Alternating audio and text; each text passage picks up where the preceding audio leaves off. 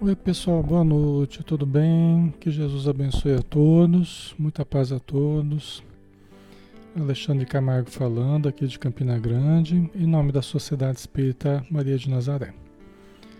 Boa noite Jeová, Marlene, Maria Isabel, Conceição Dias, Neuza Maria, Gilda Muniz, boa noite Vilani, Cláudia Jesus, Judaci Moraes, Maria Lígia, Mauro Amaral, Cláudia Oliveira, Márcia Carvalho, Lia Almendro, Eva Maria, boa noite, Neuza Maria, Renata Lita, Jane Trevisan, Lourdes Ogata, Eliane Campos, Felipe Sigris, boa noite.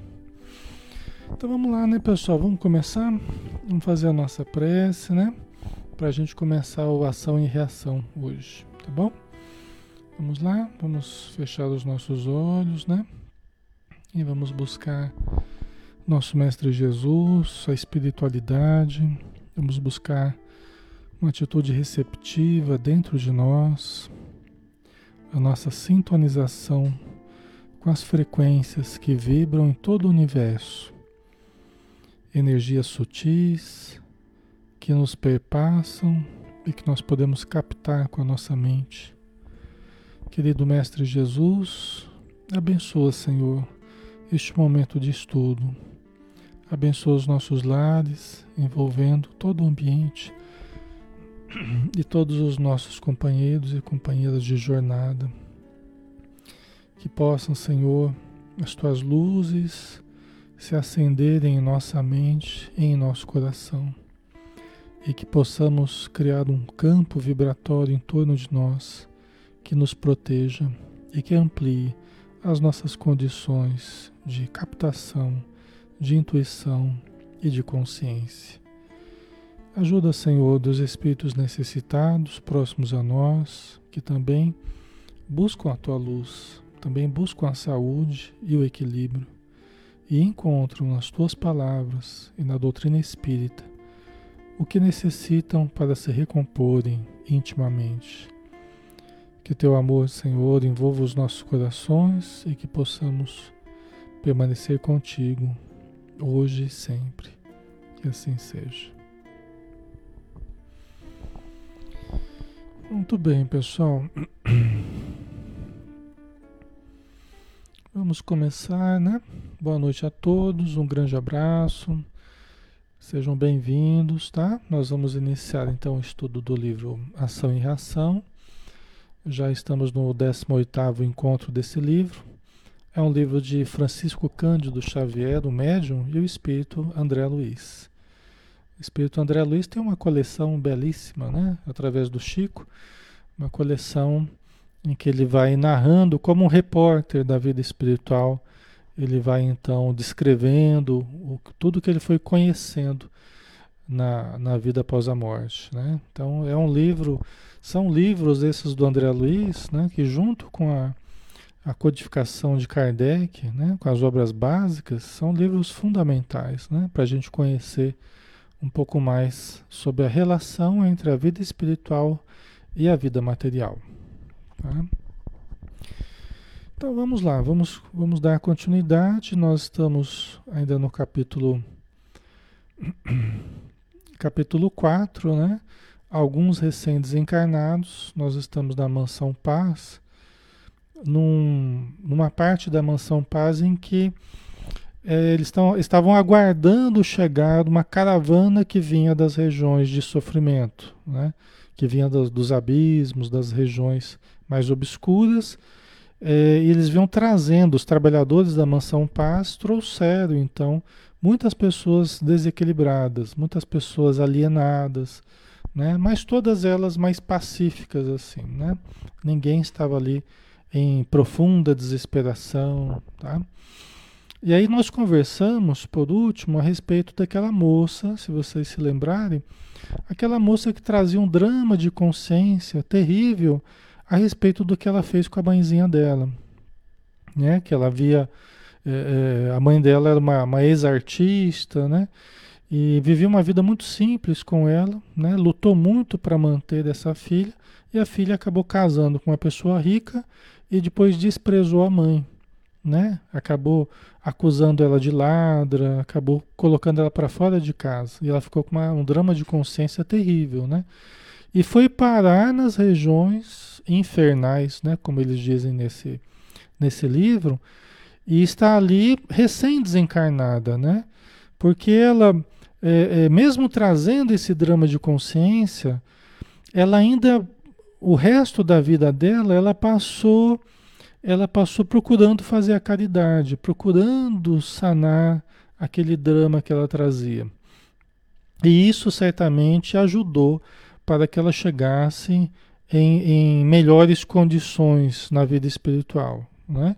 Ela estava alienada, mas ela estava recém-desencarnada, então já estava recebendo ajuda, né? Então é uma posição até confortadora, né? Provavelmente porque ela se dedicou ao bem, né, do próximo no final da sua vida, tá? Se ela não tivesse feito isso, provavelmente estaria bem pior a situação dela, tá? Ok? Aí o André Luiz, ele disse assim, puxa vida, né? Então todos os dramas, né? Tudo que a gente traz dentro da gente, tudo isso será conhecido, então não fica nada guardado, vamos dizer assim, não fica nada que não seja descoberto, né? E o assistente captou a amargura das reflexões de André, observando, sim, meu amigo, você repara com acerto. A criação de Deus é gloriosa luz. Qualquer sombra de nossa consciência jaz impressa em nossa vida até que a mácula seja lavada por nós mesmos, com o suor do trabalho ou com o pranto da expiação, né? Então, o instrutor ali, ele confirmou André Luiz, né? Falou, é verdade, né? Isso que você está dizendo. E são aquelas manchas, né, pessoal? São aquelas máculas, são aquelas lesões que a gente traz na consciência que, quando a gente está no plano espiritual e até mesmo aqui no plano material, a gente sente aquela compulsão de falar a respeito, de desabafar, porque a tamanha angústia que existe, né, dentro de nós, quando nós infringimos a lei divina gravemente, o drama de consciência é tão profundo e não existe dor maior do que a dor de consciência, né? A dor da consciência. Então gera aquela angústia terrível, aquela vontade de falar a respeito, né? Até porque nós acabamos fixados no ponto nevrálgico, que é o ponto dolorido, né? Então, a nossa consciência, a nossa mente é uma coisa tão interessante, né? Um aparelho tão interessante, que tudo que se transforma num núcleo duro, um núcleo pesado, um núcleo obscuro, a nossa mente, ela faz a gente ficar voltando, né? Nós criamos uma fixação para limpar aquilo. A nossa mente é autolimpante, vamos dizer assim. Tudo ela fica trazendo de novo a consciência para que a gente reconstrua, para que a gente dilua aquele conteúdo, tá? E isso é bom porque a gente acaba se libertando desses núcleos de sofrimento, de dor, de culpa, né? Isso é extremamente importante para que a gente possa avançar, tá? Então a gente acaba, né, passando pelas expiações, né, pelos sofrimentos que nos fazem lavar a roupa suja do passado, né? Nosso perispírito, a nossa mente. Então a gente vai jogando para as experiências do corpo, a gente vai diluindo, né, através da prática do bem e através de certos sofrimentos que a gente passa. Ok, pessoal? Qualquer coisa vocês vão colocando, perguntando, acrescentando, nos lembrando, né, daquilo que vocês quiserem colocar, nos ajuda muito, viu? Lembrou, contudo, que a bondade infinita do Senhor permite que as vítimas edificadas no entendimento e no perdão se transformem felizes em abnegados sirineus dos antigos verdugos, né? Ok? Então, do mesmo jeito que nós temos que limpar essa roupa suja, que nós temos que lavar o perispírito, lavar a mente, aliviar a consciência, né? E para isso a gente passa por expiações, por sofrimentos e tal. É, também a bondade infinita do Senhor permite que as vítimas edificadas no entendimento, quer dizer, quem sofreu com a gente, a nossa vítima, né? Porque a gente não fica com drama de consciência sem que a gente tenha feito algo para alguém. Então as nossas vítimas, né, as vítimas edificadas no entendimento e no perdão, se transformem felizes em abnegado Cireneu. O que é o Cireneu? O Cireneu é aquele que ajudou Jesus a carregar a cruz, né? É o Cireneu, tá? Que estava ali no meio da multidão, observando Jesus passando lá, e um soldado foi lá e Jesus não estava aguentando o peso, o soldado foi lá e constrangeu o Cireneu a ajudar Jesus a carregar a cruz, né? Até Emmanuel fala, né, que mesmo constrangidamente, né, nós podemos, né, nós acabamos fazendo coisas boas, né, quando a gente se dispõe, né, muitas vezes constrangidos, né, mas isso acaba revertendo de uma forma benéfica para nós, né? Certo? Então, quando as nossas vítimas, né, nos perdoaram, nos compreendem, nos amam, né, elas se transformam felizes em abnegados sirineus. Por que felizes se elas forem as nossas vítimas, né? Porque frequentemente eram pessoas ligadas a nós, até familiarmente, como é o caso aqui dessa senhora, né? Porque ela está carregando a filha nos braços e a filha nem sabe que é ela que está ajudando ela no plano espiritual.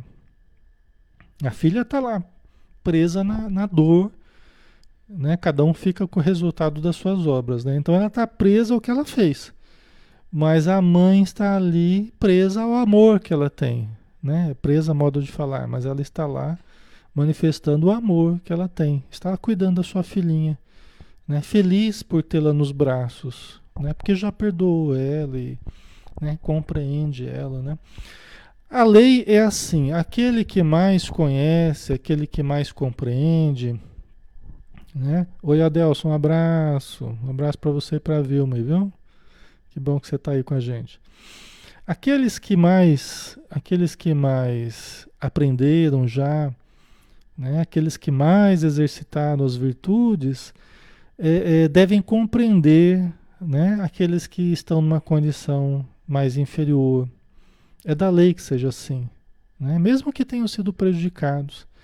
Gente, a evolução é de uma tal forma que quanto mais nós evoluímos, mais nós sentimos necessidade de socorrer a quem mais nos prejudicou. Pode nem ser familiar, mas, né, quanto mais a gente evolui, mais nós sentiremos vontade de ajudarmos a quem nos prejudicou, né? Talvez hoje você, Alexandre, mas aí é demais, eu não sei se eu aguento isso aí, né?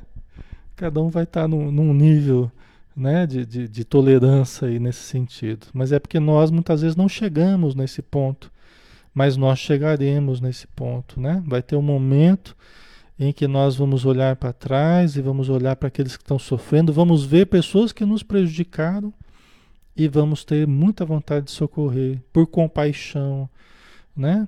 Por espírito de fraternidade, caridade, tanta coisa aí que a gente deve aprender a desenvolver, né? Não é, pessoal? Então, é uma questão de tempo, né? Até para a gente se libertar. Essa é uma prova final, né? Será que a gente pode falar em prova final? Mas é uma prova de que a gente está realmente evoluindo, né? É quando a gente se dispõe a ajudar aqueles que mais nos prejudicaram, né? Todos nós vamos ter que fazer isso de certo modo, né? Vamos ter que passar por isso. Ok? Mas aqui é a mãezinha dela, né? Que tá cheia de amor, socorrendo a filha, né? Em seguida, outra mulher prorrompeu em choro convulso e de punhos cerrados, né? Punhos cerrados reclamou: quem me libertará de Satã? Quem me livrará do poder das trevas? Santos anjos, socorrei-me, contra o temível Belfegor. Né? Quer dizer, ela estava numa crise. Porque chegou um grupo, né? Chegaram um grupo, acho que eram 19 pessoas, né? Que chegaram nessa caravana aí. Então, muitos doentes, muitos alienados. Então, tinha essa outra mulher que estava falando, né? Não estava em total desesperação, mas ela estava nessa crise aí, pedindo para libertarem ela de Satã, não sei o que, né? Então, vamos ver o que, que aconteceu com ela aqui, né? O amparo magnético à enferma foi imediato, mas ela repetiu, maldito, maldito, até que o concurso da prece levou-a a adormecer, pouco a pouco, né? Porque fizeram um atendimento ali rápido com ela, aplicaram um passe, fizeram uma prece e ela adormeceu, né? Serenado o ambiente, porque deve ter ficado meio tumultuado ali, André sondou-lhe a mente conturbada. Né? Então os espíritos têm essa capacidade de perscrutar. Alexandre, o que é perscrutar? É adentrar a mente do outro. Né? Todos nós podemos desenvolver a capacidade de perscrutarmos. Né? Só que aqui na matéria nós temos certas limitações. Nós podemos compreender uns aos outros, né? Adentrar a alma alheia. Nós devemos aprender isso. Mas no plano espiritual eles fazem isso com muito mais propriedade, né? Porque eles têm um poder de adentrar o pensamento daqueles que sofrem, eles têm um poder muito maior, né? Uma visão de raio-x, uma capacidade de adentrar os sofrimentos, né? A mente daquele que está sofrendo, tá? Então o André Luiz começou, depois que ela se acalmou, ele começou a perscrutar a mente dessa senhora, né? A pobre amiga era portadora de pensamentos horripilantes. Né? Então basta dizer isso, né? Já dá para ter uma ideia. Né? Como que a se lhe enraizar no cérebro, o André Luiz vendo, né? Como a que se enraizar no cérebro via escapar-se-lhe do campo íntimo a figura animalesca de um homem agigantado, de longa cauda, com a fisionomia de um caprino degenerado, exibindo pés em forma de garras e ostentando 2 chifres, qual se vivesse em perfeita simbiose com a infortunada. Tá? Então essa foi a imagem que o André Luiz viu na mente dessa senhora. Lembra que ela estava falando, né? Livrai-me de Belfegor, de Satã, não sei o quê. E o André Luiz viu então que ela tinha na mente dela essa imagem muito vívida, né? Desse ser, de uma forma mítica, vamos dizer assim, né? Essa imagem mais mitológica que a gente tem das forças do mal, né? Ok. O Túlio colocou aqui, Alexandre, os espíritos involuídos e maléficos também têm a capacidade de adentrar nas mentes? Tem, Túlio, tem. Logicamente que não tem a mesma capacidade dos espíritos voltados ao bem, né? Por quê? Porque eles ainda estão muito apegados ao lado mais obscuro e isso de alguma forma restringe um pouco essa capacidade. Os espíritos voltados ao bem, pela leveza de que constitui o perispírito deles, né? Então é muito mais fácil dos potenciais divinos, potenciais superiores, né? Se expressarem, né? De uma forma muito mais profunda, tá? Mas é que o que acontece é o seguinte, você tem espíritos voltados ao mal, só que com uma mente muito poderosa. Uma mente muito poderosa. Entendeu? Muito inteligentes, né? E às vezes há muito tempo no plano espiritual, muito tempo nas regiões de sofrimento, já tendo aprendido técnicas e tendo desenvolvido técnicas muito avançadas para nós aqui na matéria, entendeu? Então mesmo que não tenha a mesma condição dos espíritos evoluídos, eles têm muita capacidade de adentrar o nosso inconsciente, mexer no nosso inconsciente, tentar fazer a gente lembrar de coisas que a gente não quer lembrar, inclusive de outras encarnações. Sem contar que nós temos, né, muitas vezes a gente já conversou com antigos psiquiatras, antigos médicos, antigos psicólogos voltados ao mal no plano espiritual, trabalhando nessas falanges, ou seja, pessoas de profundo conhecimento do psiquismo, né, e que hoje usam esse conhecimento e essas técnicas de obsessão e tal, voltados ao mal. Quantas vezes a gente já conversou com espíritos, né, muito hábeis na arte de manipular a mente das pessoas, entendeu? Então isso é um problema, né? Porque tudo isso é potencial, né? A mente poderosa, a mente que se desenvolveu mais, ela tem um grande potencial. Só que a mesma capacidade que tem para fazer o mal, se você direciona para o bem, ele pode fazer muito bem também. Porque ele desenvolveu potenciais que, quando ele se volta para o bem, ele muitas vezes se transforma num grande trabalhador, com potenciais muito grandes para fazer o bem, entendeu? É como se fosse uma força neutra que a gente usa ou para o mal ou para o bem, né? Dependendo da direção, tá?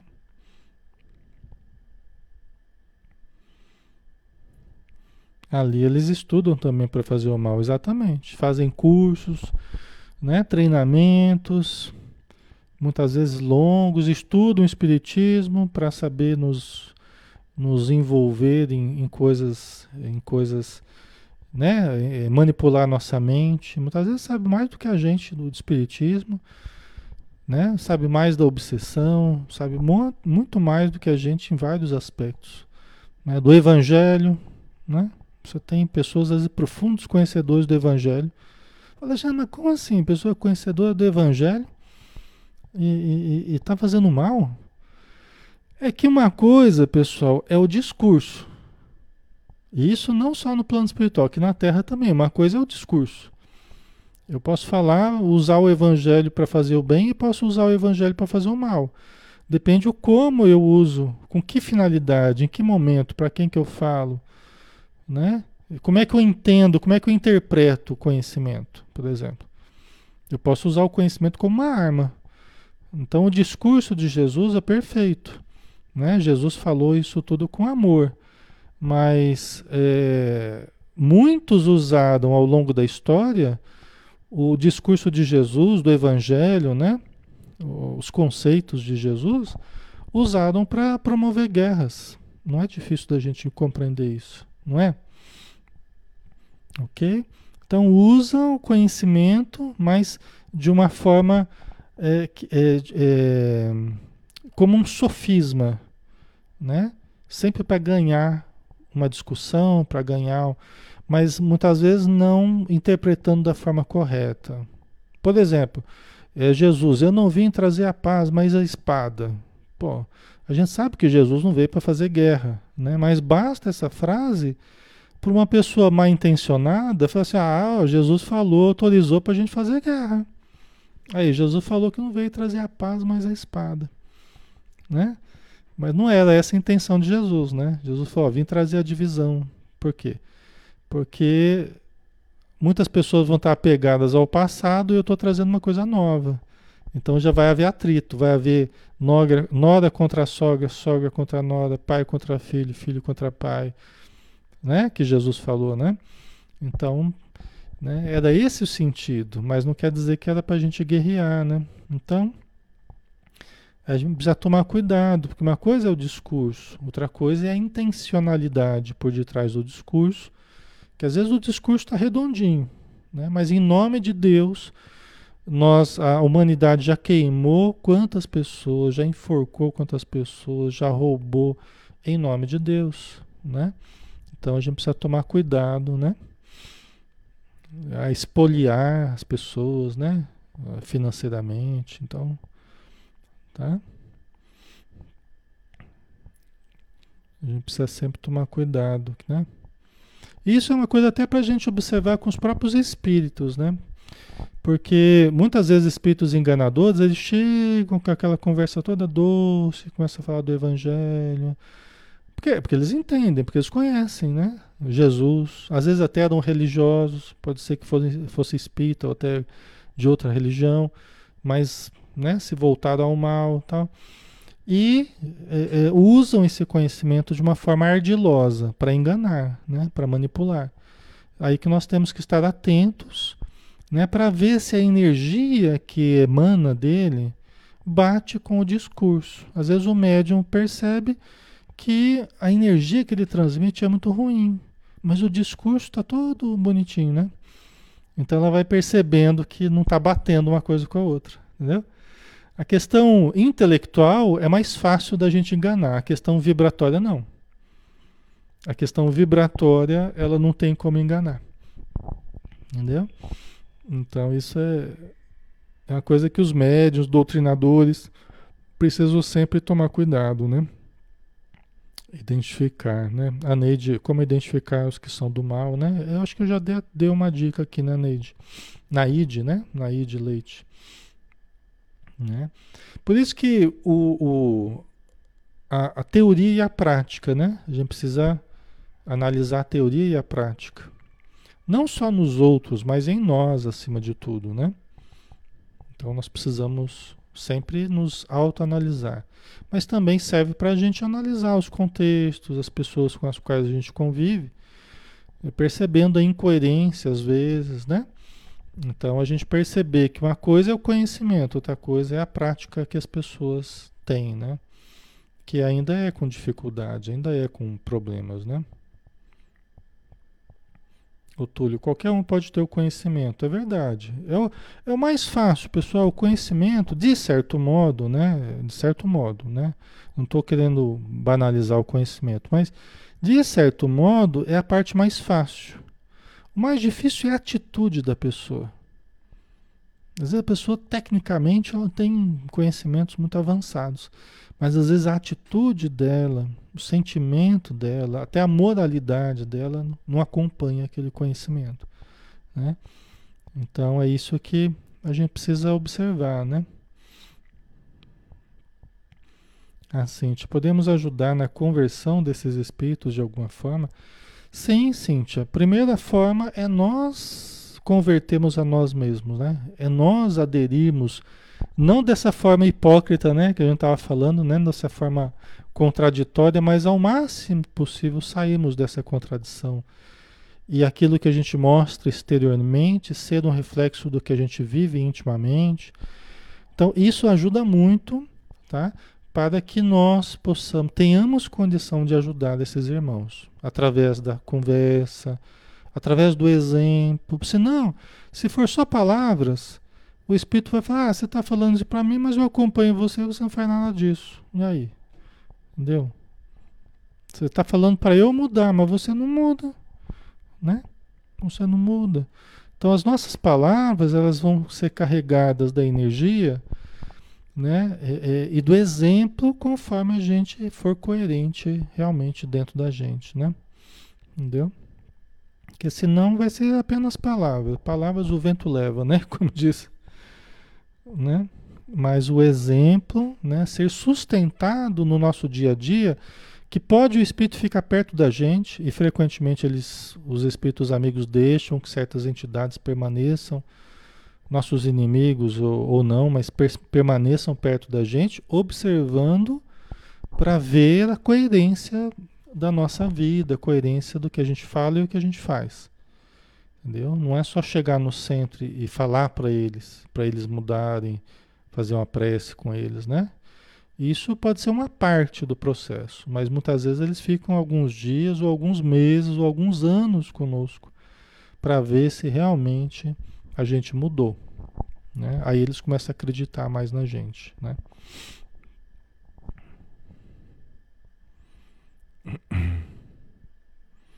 Assim, sim, eles percebem os nossos erros melhor do que nós, exatamente, né? É. Então, eles ficam ali em cima da gente, né? Por isso que é importante a gente mudar de fato, né? Porque não dá para enganar esses espíritos, eles nos conhecem, né? Ok? Então essa mulher estava carregando essa imagem atormentada dentro dela, né? O assistente explicou tratar-se de um clichê mental.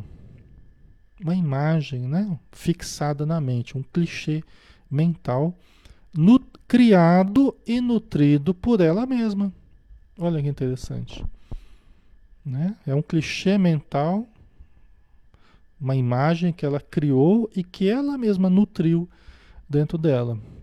As ideias macabras da magia aviltante, como as da bruxaria e do demonismo, e olha que interessante, que as igrejas chamadas cristãs propagam a pretexto de combatê-las, geram imagens como essa, estabelecendo epidemias de pavor alucinatório.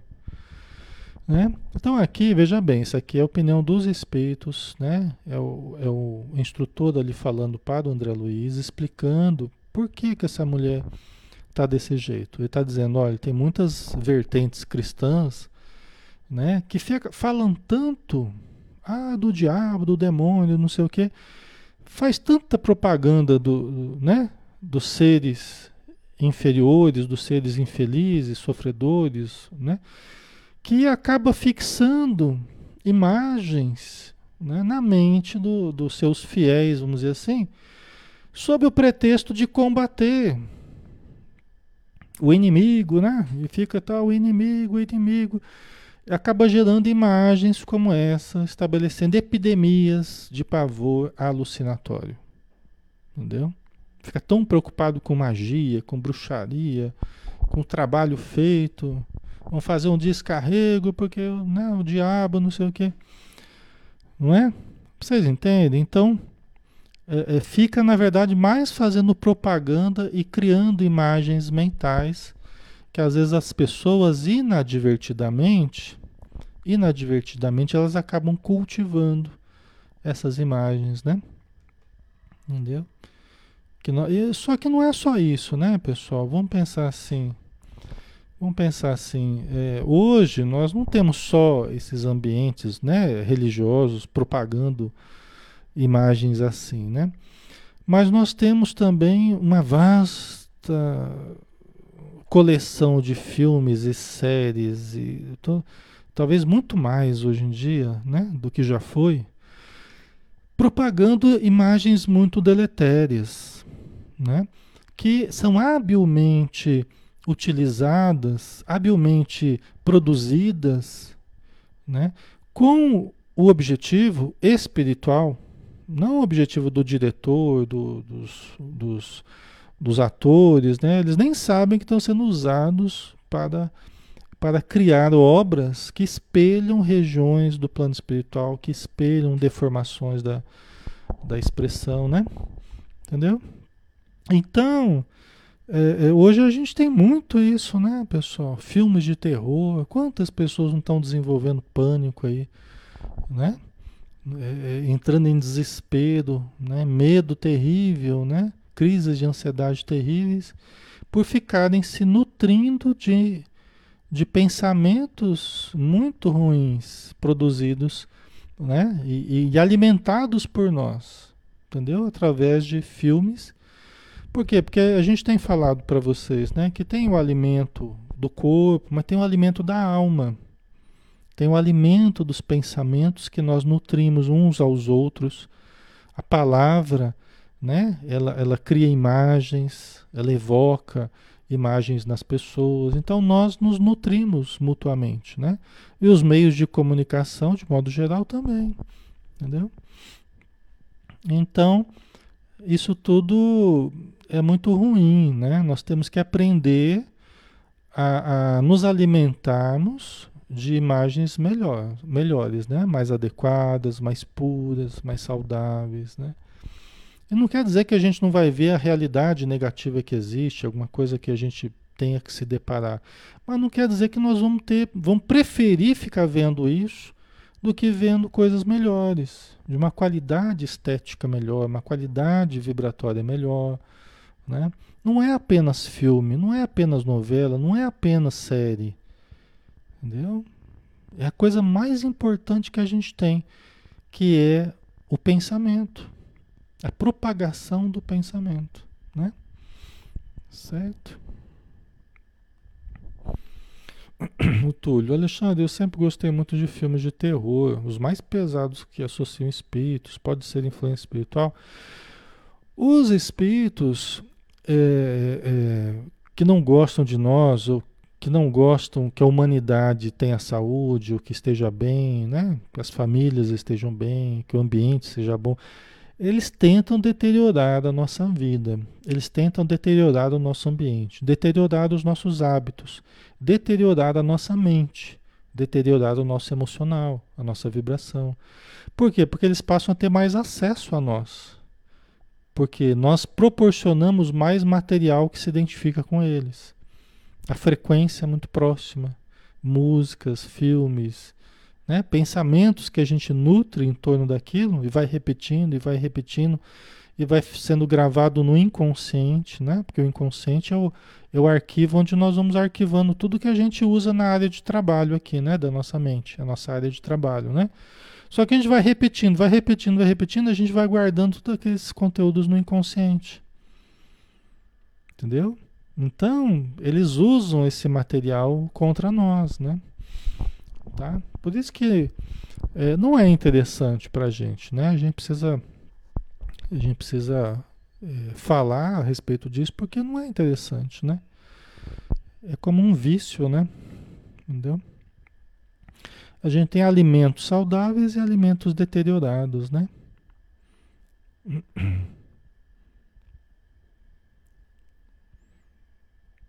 Ok. A gente passa a vibrar naquela sintonia, né? Então vamos lá, isso vai ficar mais claro aqui na sequência. As entidades entregues à perversão valem-se desses quadros que nós criamos e nutrimos, né? E imprimem-lhes temporária vitalidade.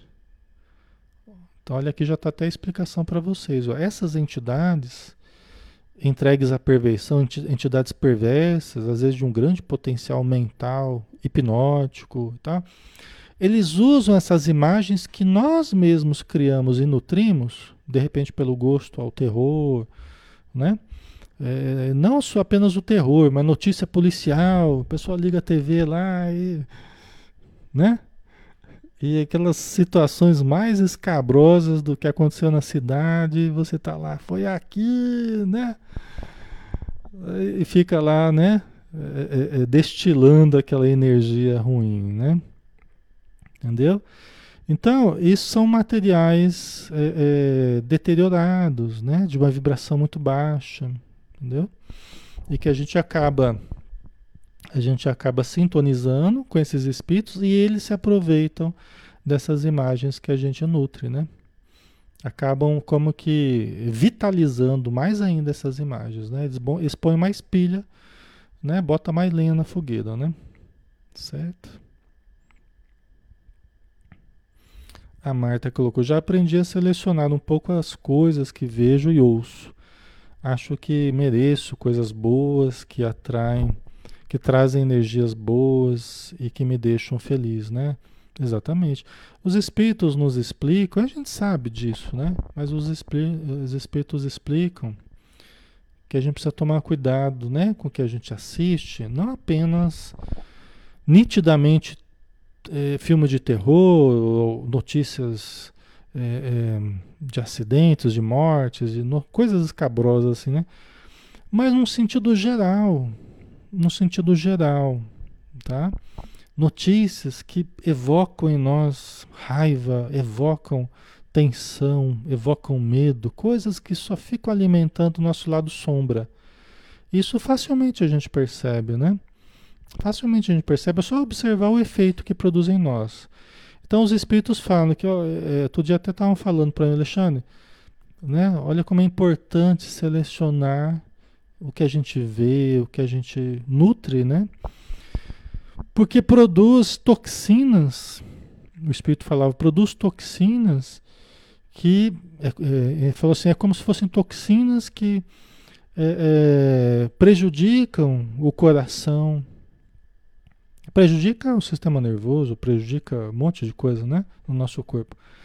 Mas muitas vezes o coração, né, facilita para que tenham problemas de circulação, tá? Então são energias negativas, deletérias, que a gente joga na corrente sanguínea, que tem uma repercussão física, né? Não apenas emocional, mental, mas também física, tá?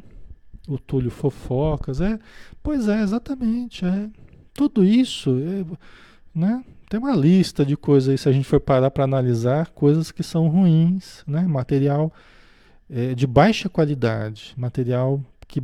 Tudo aquilo que chama o animalesco em nós, tudo que chama o primitivo em nós, é de baixa vibração. Porque evoca em nós mecanismos internos mais primitivos, entendeu? Então, até no nível cerebral, evoca as áreas mais primitivas, de encéfalo, a ponte, né? As regiões mais primitivas. Ao invés de estimular o lobo frontal, o pré-frontal, de estimular as áreas mais superiores, né? Mais recentes, mais nobres, né? Mas tudo isso é possível da gente mudar, né? São hábitos. Por isso que não tem melhora sem mudança. Não há terapia sem mudança, não há adesão ao programa de Jesus sem mudança, adesão ao espiritismo sem mudança, né? Não tem, né? E passa pela mudança de hábitos, né?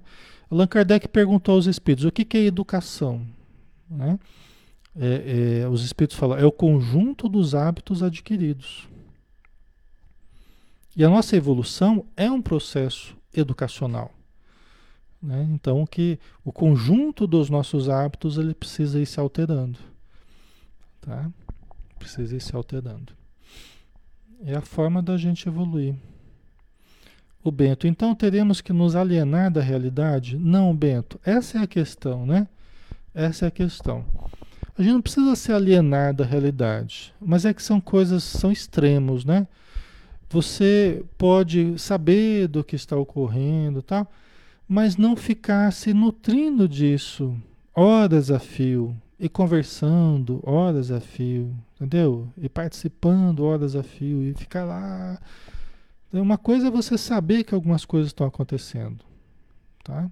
Outra coisa é você ficar alimentando aquilo e, né, e ruminando aquilo muito tempo na sua semana, no seu dia, né? E entra no grupo de WhatsApp, e entra no grupo do Facebook, e entra, então você fica totalmente envolto, né? Eu falo nós, tá? Não estou falando de você, mas eu falo nós, seres humanos, a gente acaba ficando totalmente mergulhado naquele universo, né? Que só recebe informações daquele tipo que vai cada vez mais nos envolvendo, cada vez mais somatizando. E para quê? Para a gente morrer mais cedo? Do que vai adiantar isso, né? Entendeu?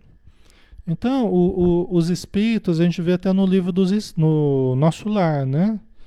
Que o Lises explica para o André Luiz que aqui na Terra, muitas vezes nós não sabemos ouvir, né? A gente não sabe selecionar o que a gente ouve, né? Então, o noticiário fica lá ouvindo aquelas tranqueiras e tal, né? O que vai adiantar eu saber que do outro lado lá morreu não sei quem, entendeu? Então tem muita, a gente acaba pegando muita informação que para nós não vai ter sentido nenhum, para nós não vai ter função nenhuma, né? A não ser de criar mais contrariedade, mais, né, irritação e tristeza, né? Entendeu? A gente acaba se comprazendo com o lixo, na verdade. Desculpa eu falar assim, né? Mas a gente acaba se comprazendo em revirar lixo. É isso que a gente faz, né?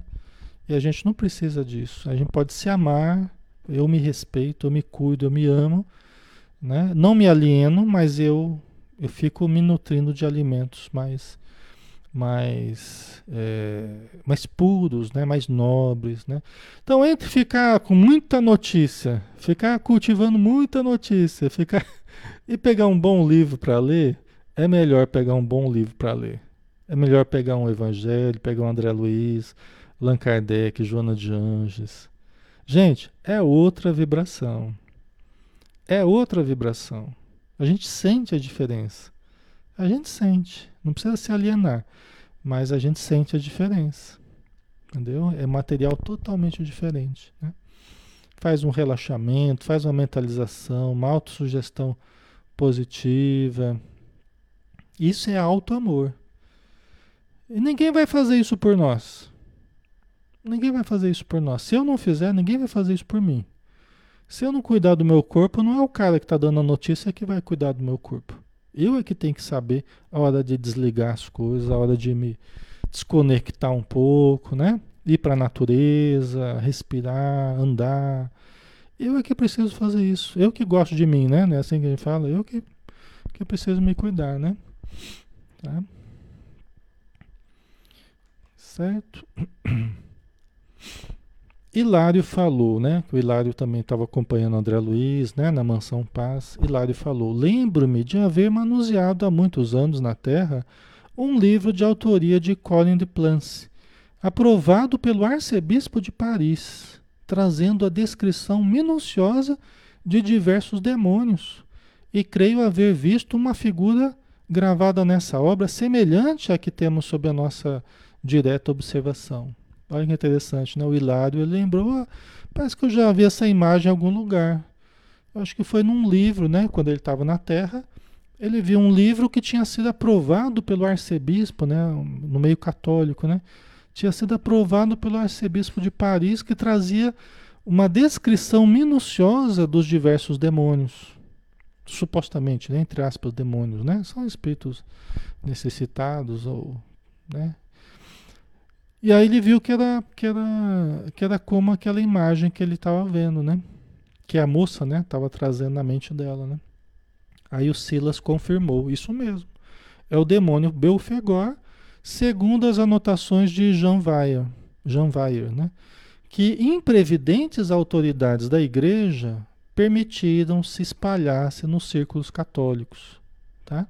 Então aqui os espíritos analisando o teor dos pensamentos e um momento, né, que houve em que inadvertidamente permitiram, até estimularam que esse livro percorresse os meios católicos divulgando esse tipo de imagem, né? Então os espíritos veem como uma coisa ruim que foi feita, né? É normal, a gente na Terra muitas vezes a gente não tem essa malícia, a gente não tem esse entendimento, a gente acaba reproduzindo coisas que fazem mal, né? A Karina colocou. No YouTube tem vários audiolivros, né? Pois é, então. E às vezes é de conteúdos desse tipo, né? Certo. A Cíntia, né? Tem Memórias de um Suicida completo, um audiolivro, umas 20 horas de gravação. O Memória de um Suicida, né? O Chico Xavier falava que era obra-prima do Espiritismo, né? Ele falava que era obra-prima do Espiritismo. Narra situações difíceis que as pessoas passam pós a morte, né? Quando eles se matam, narra para servir como um alerta para as pessoas que estão tendo esse tipo de pensamento. Não é um livro para qualquer pessoa ler, né? Pode ser um livro um pouco pesado para uns e outros, né? Para outros menos, mas de qualquer forma trouxe uma informação que ajudou a entender o problema que é o suicídio, né? E tem muita informação importante, né? Muita informação elevada, inclusive, né? É um livro da Ivone Pereira, né? Mas depende também de como a gente trabalha com essas informações, tá? Tem pessoas às vezes com uma mente mais fraca que pegam um livro desse. Muitas vezes ela não trabalha muito bem com essas informações, tá? O Memórias de um Suicida, né? Ok. Certo, vamos lá.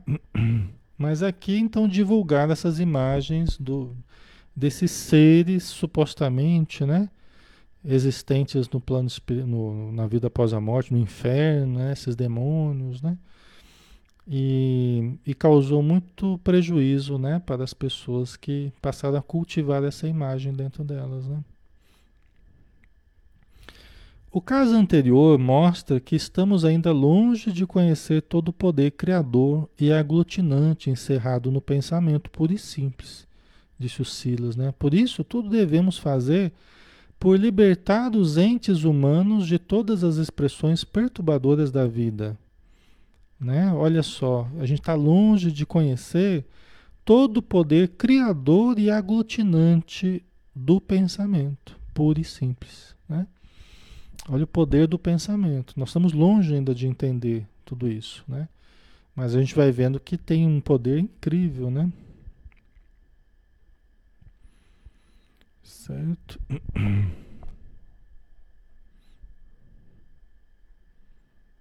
Ok. A Jo colocou: Alexandre, eu gosto muito de jogos, jogos de tiros e tal. Isso também influencia na vibração da minha casa? Jo, eu vou falar para você da experiência que eu já tive, né? Eu tenho 4 filhos, né? Um pequenininho e 3 maiores, né? Eu sempre observei com preocupação a reação que os meus filhos tinham ao ficar muito tempo jogando, tá? Eu fui percebendo que produz uma mudança grande no ambiente. A vibração muda bastante. Eu sempre, ao longo dos anos, eu fui observando, sabe? Produz uma alteração no ambiente, sim. Uma alteração em nós, né? Nas pessoas quando jogam, a gente vê nos filhos, né? É interessante, uma das coisas que eu observava assim, que depois de horas de jogo, parece que se olhava pro olhar, né? Do jovem, da criança, fica aquele olhar vítreo, né? Muito característico de processos de hipnose, né? Um olhar vítreo, parece que você está olhando para a pessoa, mas parece que você está olhando através da pessoa, um olhar vítreo, né? Gera muita ansiedade, muita irritação. Eu, inclusive, atendendo muita criança, assim, eu pude observar, e é uma hipótese, eu conversei já com alguns médicos, né? Mas houve um aumento muito grande de problemas de hipertensão com jovens, crianças e jovens, diabetes, né? E eu associo muito ao jogo, porque o jogo ele faz com que o cérebro ele não distingue a situação real da situação fictícia. Então você fica ativando constantemente o sistema de ataque e fuga, né? De defesa, de ataque e defesa, que são sistemas muito primitivos dentro de nós. Então você está ali na guerra virtual, é como se você estivesse numa guerra real, né? Para o seu corpo é desse jeito. Então existe uma vasoconstrição, os médicos que me corrijam aí, né? Existe uma vasoconstrição, aumento do batimento cardíaco, né? O sangue ele sai das regiões mais periféricas, vai mais para o centro do organismo, né? Então existe uma queima de glicose, então ele pode interferir gerando uma diabetes, né? Antecipadamente aí, entendeu? Porque trabalha muito com a queima de glicose acelerada, tá? Então é um sistema que dispara esse tipo de reação em nós, né? Gera muita ansiedade, tá? Então assim, isso foi o que eu observei, tá? Ao longo do tempo, ao longo do... Muita adrenalina, né, Rosana? Exatamente, tá? Tá certo, Maria Lígia? Maria Lígia é médica, né? Então eu não estou criticando as pessoas que usam, não é isso, tá, pessoal? Eu sempre estive focado assim na questão da saúde, na questão dos hábitos, né? Da observar tudo isso, até porque sempre precisei para ajudar as pessoas, né? No centro, no consultório. Então a gente acaba se ligando mais nessa observação, né? Eu observei em mim também, porque muitas vezes ia brincar com eles, jogar com eles e tal. E observava as reações em mim também. Inclusive tensões no corpo, né? Uma das coisas que eu observei é a criação de tensões no corpo. Então isso pode também levar a processos articulares também problemáticos. Se você já tem uma tendência a ter problemas articulares, as tensões que vão se fixando na musculatura, existe uma memória, né? O corpo vai registrando uma memória de tudo que a gente vive, né? Então essas tensões elas vão também se tornando permanentes, né? E podem gerar problemas musculares, né? Problemas articulares, tá? Por essa tensão acumulada, tá? E você vê, a gente faz relaxamento justamente para facilitar o fluxo da energia, né? Aí a gente fica cultivando tensões, dificulta o fluxo da energia vital, entendeu? da circulação e tudo mais, né? Ah, o Socorro colocou questão postural também, exatamente, né? Certo?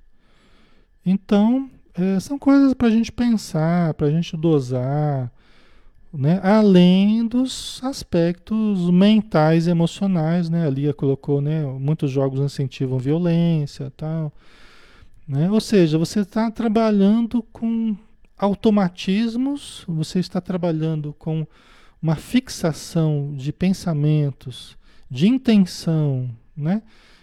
Que vai gerar automatismos, está gerando automatismos, né? Está sendo absorvido pelo inconsciente, né? Isso influencia estados oníricos à noite, a criança, isso vai influenciar os sonhos, vai influenciar a qualidade do sono, tem um monte de coisa, né?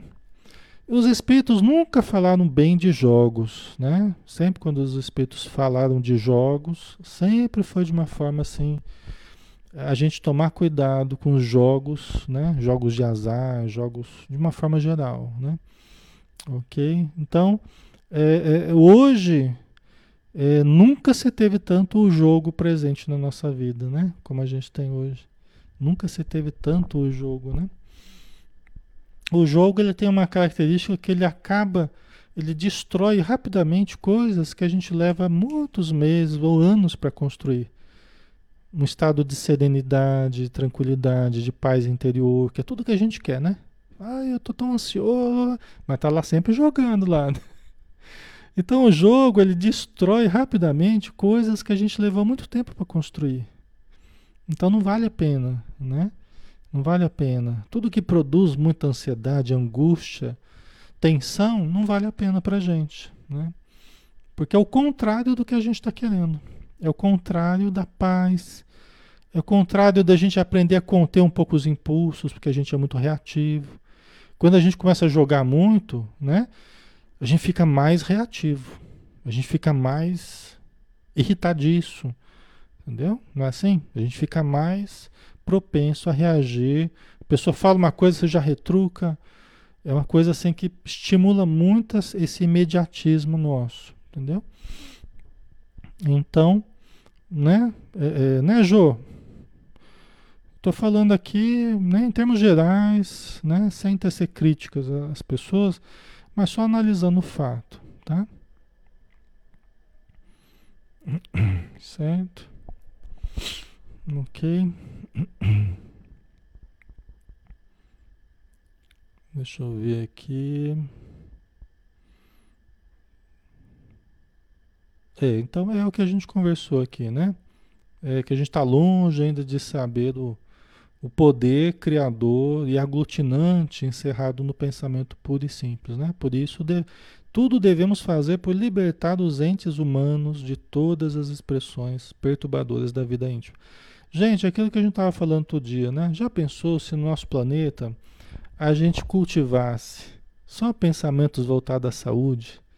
Voltados à abundância, né? Voltados à harmonia, voltados à boa convivência.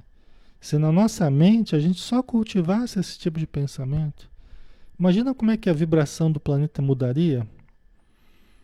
Mas hoje não, seja em filmes, novelas, séries, jogos, notícias, né?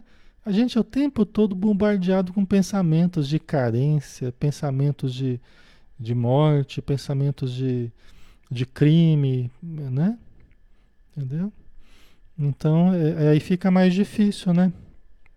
Então, nós vamos ter que mudar o nosso pensamento. Nós vamos ter que compreender que a base da mudança do planeta é a mudança da nossa mente, que vai levar também a uma mudança do sentimento, né? Porque a mente, ela dirige e o sentimento acompanha, né? Então a mente vai dirigindo, o sentimento vai acompanhando. Então o nosso planeta vai ter que mudar o modo de pensar. Nós teremos que mudar, né? Se a gente quiser viver num planeta melhor. Porque enquanto a gente estiver pensando pensamentos horripilantes, como disse o Silas aqui, né? O André Luiz, né? A gente, é o que a gente vai colher, né? A nossa vida vai ser do que a gente plasmar através do uso do potencial mental, da energia, da matéria mental, como diz André Luiz. A matéria mental, né? O Frank colocou, por isso não gosto de futebol, política, televisão, só traz brigas e raiva das pessoas umas contra as outras. É isso aí, né, Frank? Os espíritos, eles procuram distinguir os meios de comunicação dos conteúdos, né? Dizendo que os meios de comunicação, eles são importantes, são conquistas, mas que nós não temos sabido usar da forma correta, né, Frank? Por isso que eu concordo com você, né? Quer dizer, quem faz os conteúdos, quem produz, tá sendo muito mal intuído, né? E frequentemente intuído por esses que querem mais confusão, mais briga, mais morte, né? Entendeu? Mais doença, né? Mas você está correto na sua colocação aí, né? Quando nós passarmos a usar todos os meios de comunicação de uma forma virtuosa, a televisão vai ser uma bênção, né? A internet, uma outra bênção. O rádio, né? Como é no plano espiritual, né? No plano espiritual eles usam, né? Os recursos da TV, os recursos da comunicação, né? Parecidos com os nossos aqui, muito mais avançados, mas de uma forma virtuosa, né? Então nós temos que aprender a fazer isso também. Né? Ok, pessoal, vamos dar uma paradinha aqui, né? O capítulo continua, acho que a gente termina na semana que vem, tá? Esse capítulo aqui, certo? Então vamos fazer a nossa prece, né? Vamos convidar a todos para novamente agradecermos pela oportunidade de estarmos aqui, Senhor Jesus, cultivando os bons pensamentos, refletindo sobre como temos vivido, para que possamos mudar a nossa mente, mudarmos o alimento mental de que nos alimentamos, nos nutrimos todos os dias, para que esse alimento seja a expressão do belo, do bom, do justo, do verdadeiro, e para que esse alimento nós possamos digerir, esteja entranhado em nós, na nossa mente, no nosso perispírito, no nosso corpo, no nosso inconsciente, esteja entranhado e venha fazer parte de cada ato nosso, de cada pensamento e cada sentimento, que será a nossa felicidade, será a nossa harmonia, a nossa planificação. E por isso te pedimos o auxílio da espiritualidade que nos conduza nesse processo, nos auxilie nesse processo, para que nós empreguemos a nossa vontade sob a coordenação, a direção dessas mentes amorosas, ternas e justas. Muito obrigado, Senhor. Que a Tua luz ilumine os nossos passos e que possamos seguir essa trilha de luz. Que assim seja. Ok, pessoal, obrigado, tá? Obrigado por tudo aí, pela presença, né? O carinho de vocês sempre muito grande, só tenho que agradecer, tá? É sempre uma honra estar com vocês aqui. Vou colocar a musiquinha, né, pra gente finalizar. Um ótimo final de semana para todos, né? E segunda-feira, às 20 horas, a gente está no Livro dos Espíritos aqui, para continuar os estudos, tá bom? Um abraço, pessoal. Até mais.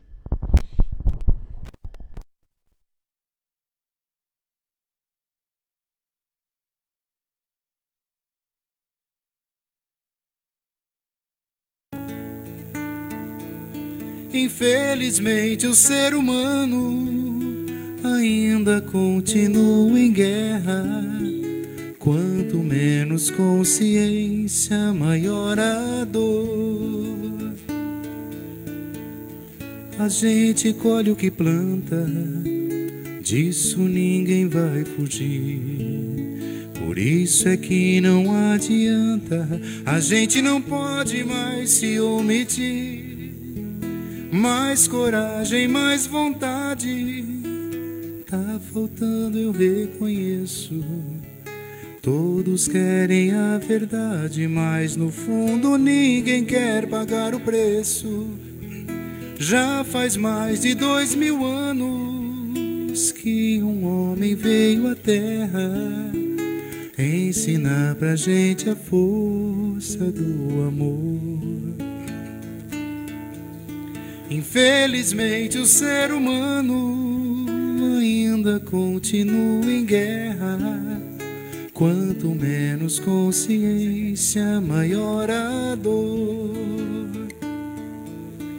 Mas um dia a gente vai finalmente compreender o amor que o nosso Pai tem por mim e por você. E esse amor vai ensinar o que a gente quer saber. Quem tem olhos pra enxergar vai ver.